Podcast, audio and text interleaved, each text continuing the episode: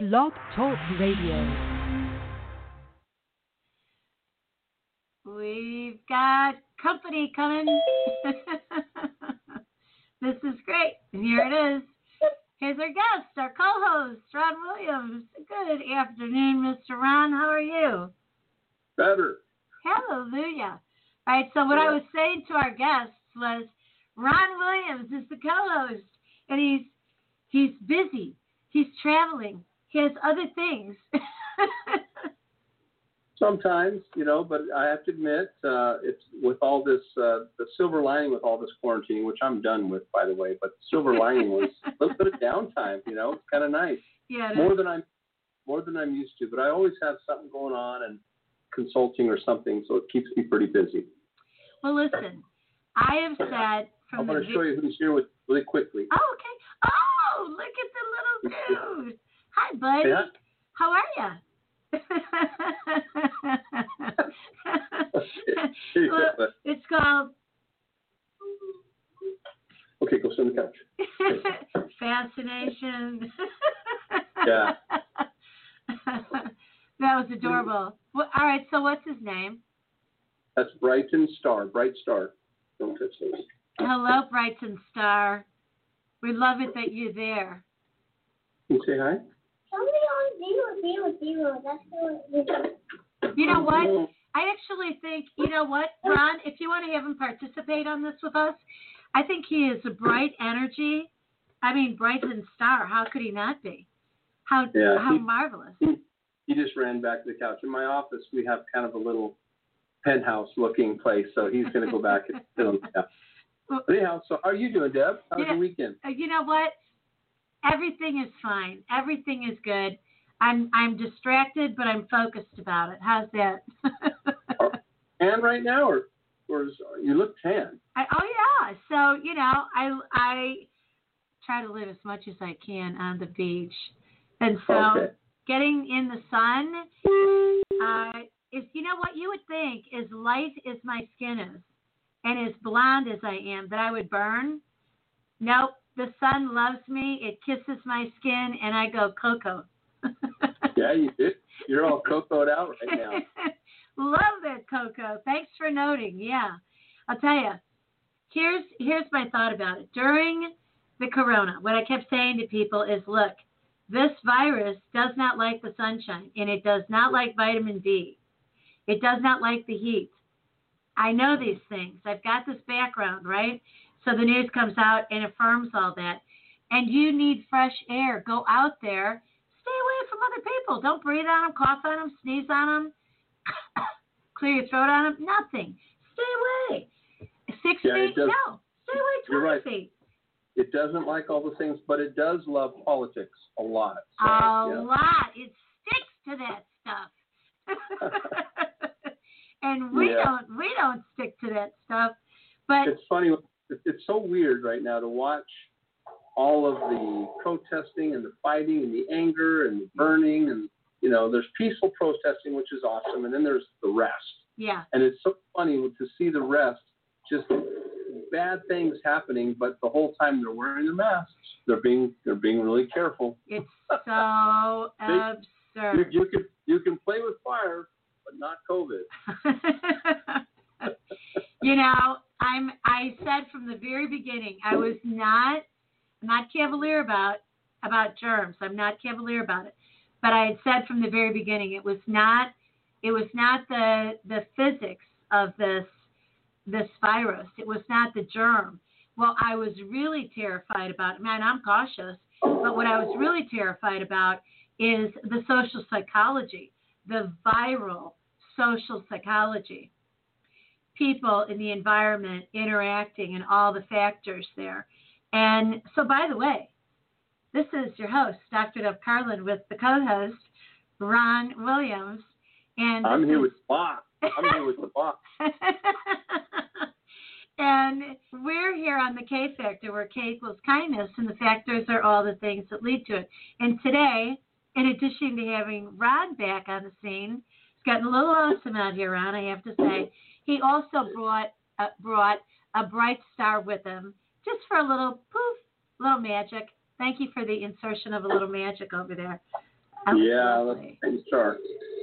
Yeah, he's he's a special little boy. But it's funny. One of the things I was kind of um, a little bit laid up over the weekend and whatnot, but Yeah. uh, was watched probably more news than I should have because you know we've talked about I am the news kind of a thing, and you are the news, we are the news. Yeah. You know, so the we're fact checking ourselves. Um, but if there was ever anything that really became evidently clear, and I did a post on this last night, was that people are defending Biden. Kind of hard to do. Defending Trump, sometimes hard to do. Their personalities are interesting. You know, they're they're human beings. They're both. Neither one of them are perfect, right? So it's hard to give a perfect defense to imperfect people. So Mm, yeah, it really, you know, who we vote for is is really miniature compared to what we vote for. that's right. And and it would be nice if we just talked more about issues and less about defending either one of them because uh, you know one's a little bit brash and one's you know Anything one- but. one can't remember right and uh, so you can't that but what you look for is what the agendas are and what what we want to raise our children in and what we want to see our country doing and it hit me more than anything that really who we vote for is miniature compared to what we vote for It is, Ron, and I'm glad that you mentioned that because once we find that we have to start defending somebody, we are on what we call in, in just colloquialisms a slippery slope. Once you Mhm. start defending your own position, you better watch out because you're never going to be able to get off of that. You have to start defending somebody.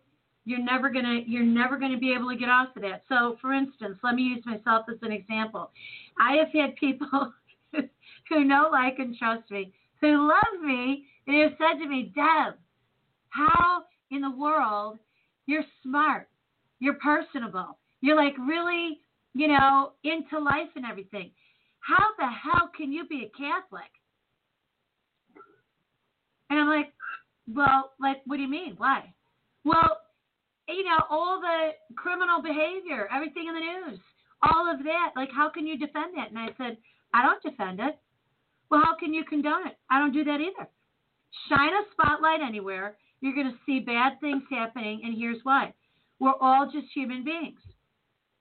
I just happen to have walked into, been born into the Catholic faith because my mother was Catholic and not extreme, not Orthodox.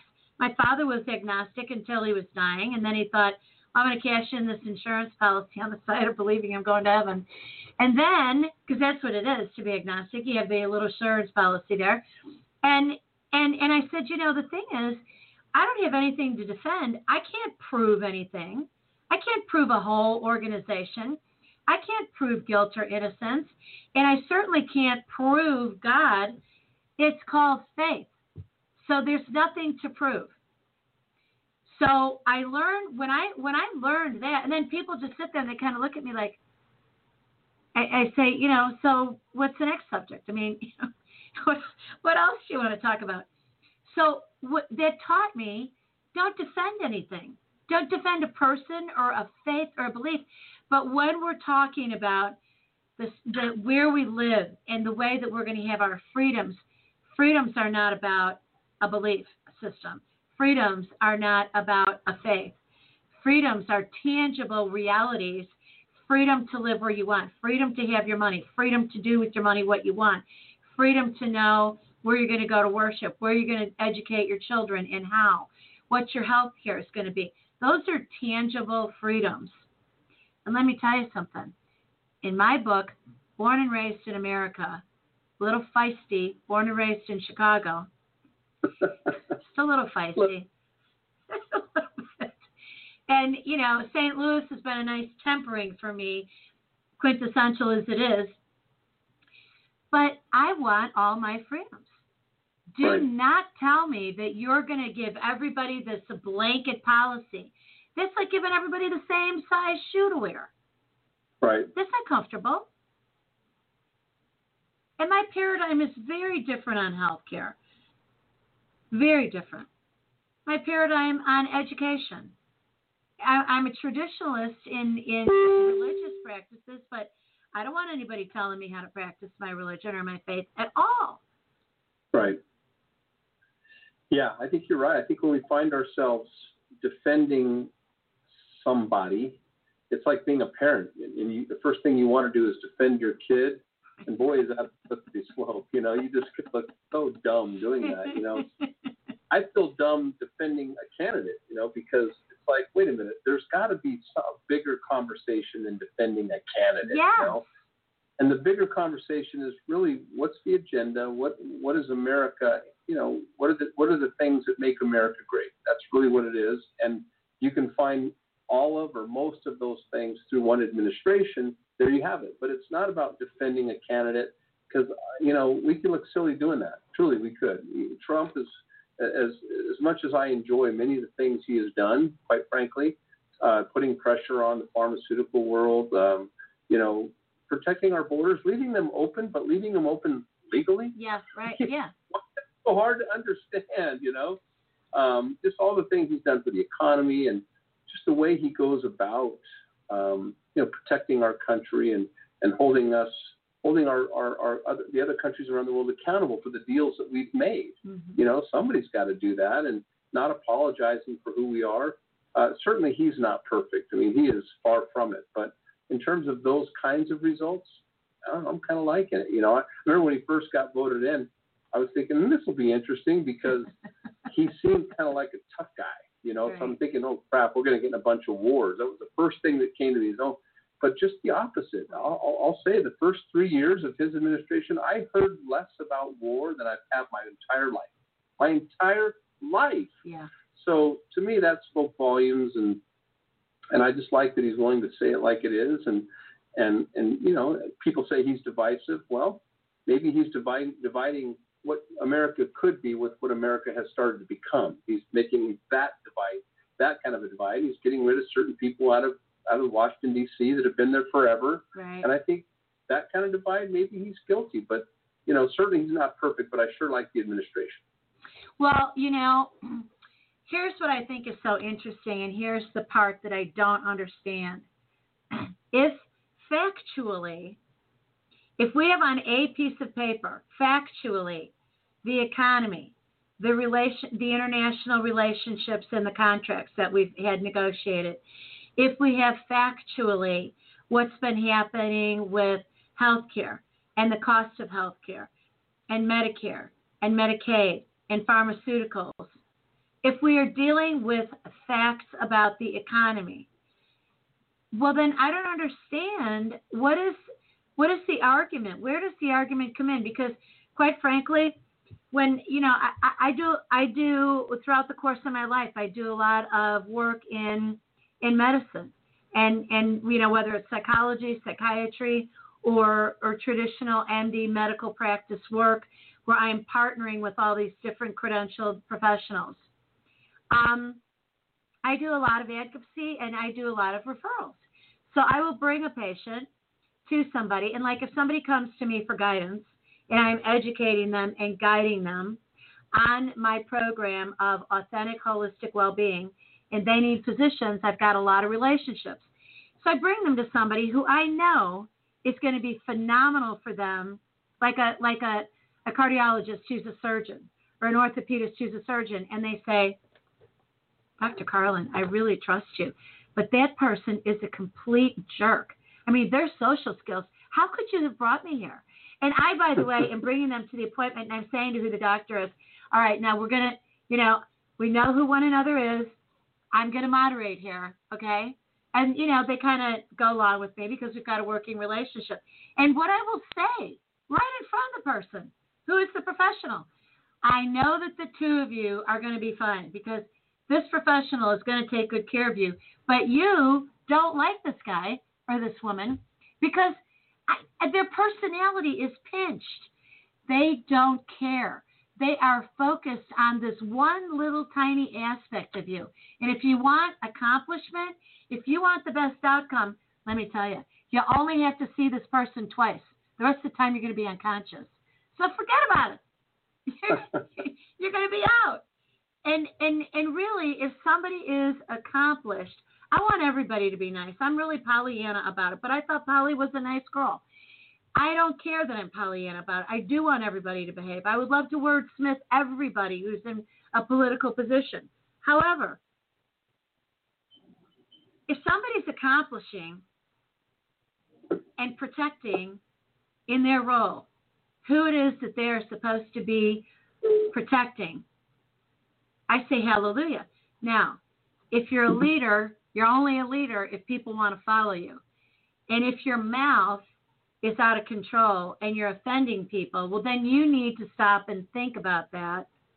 No matter how big your heart is, if you greet people with things that are, are not right, and I don't believe that we should call anybody names. And we shouldn't make fun of anybody. That's how I was raised. Right. Then then you have to stop. Oh, that was so funny. The little hand going by.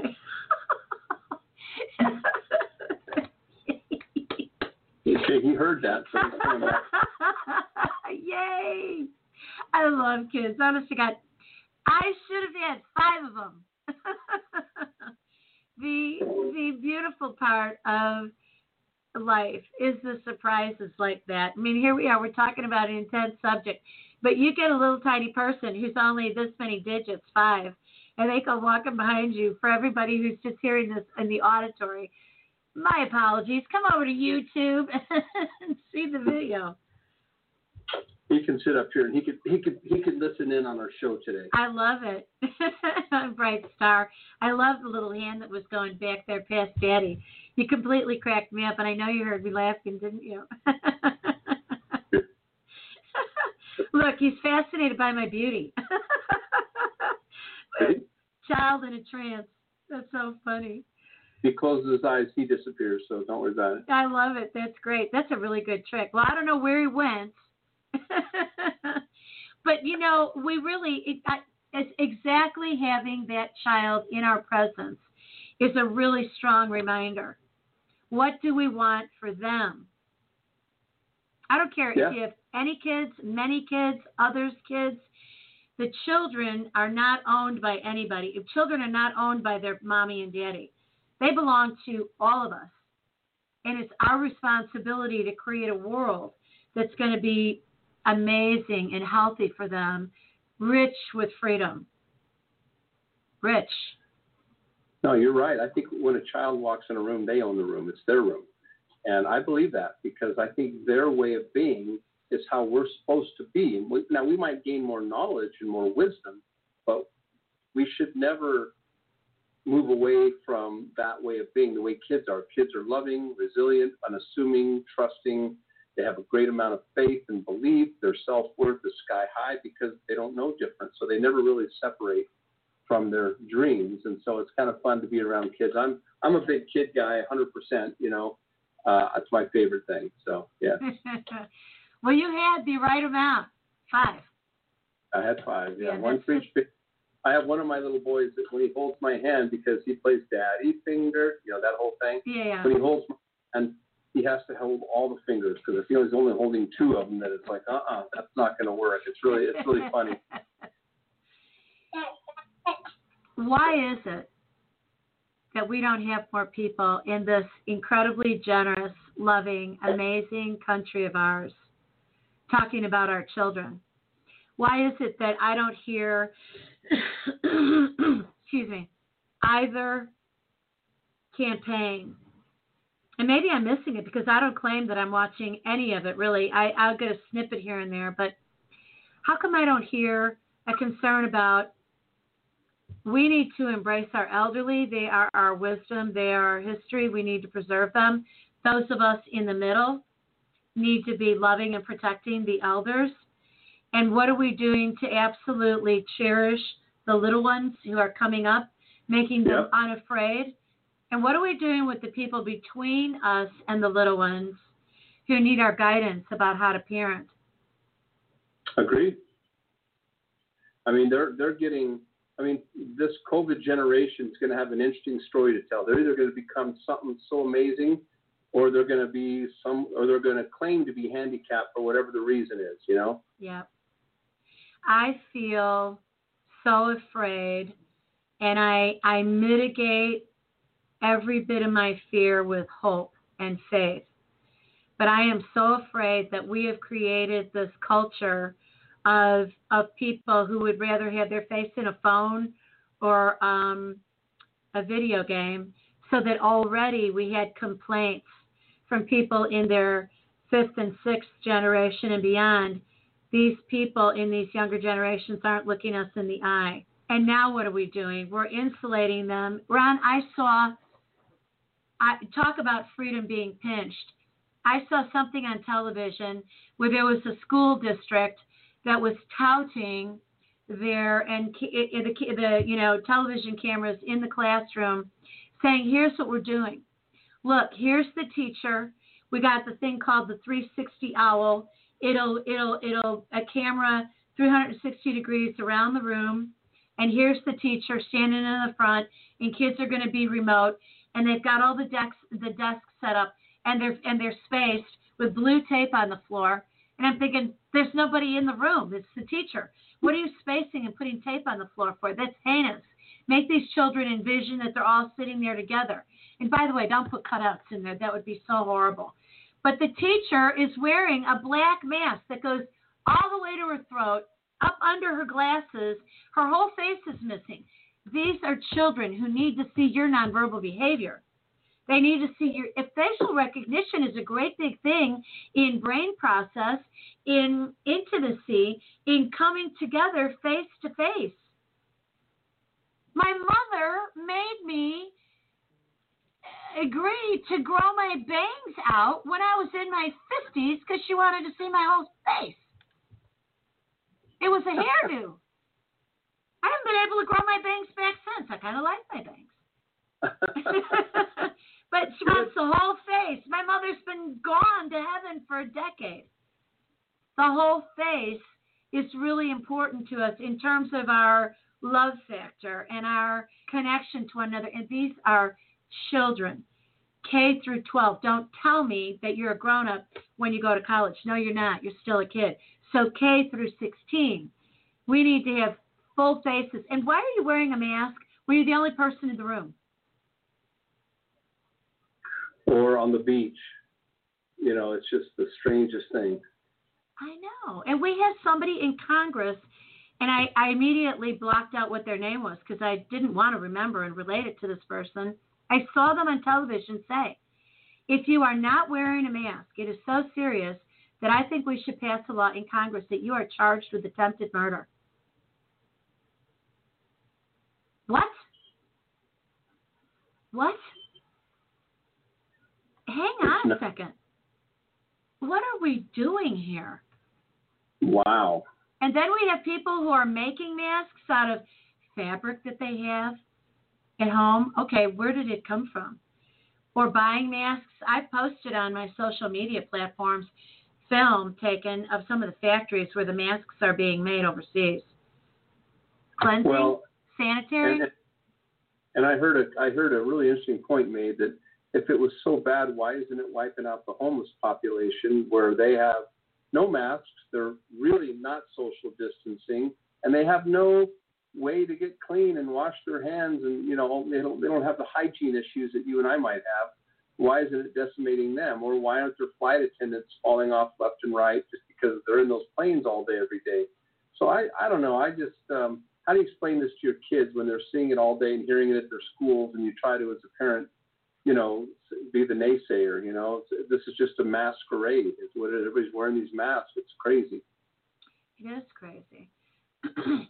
I I I had written to the beginning part of this about the ways in which let's use this time of lockdown and incubation for peace and stillness and reevaluation. Let's take it as a blessing.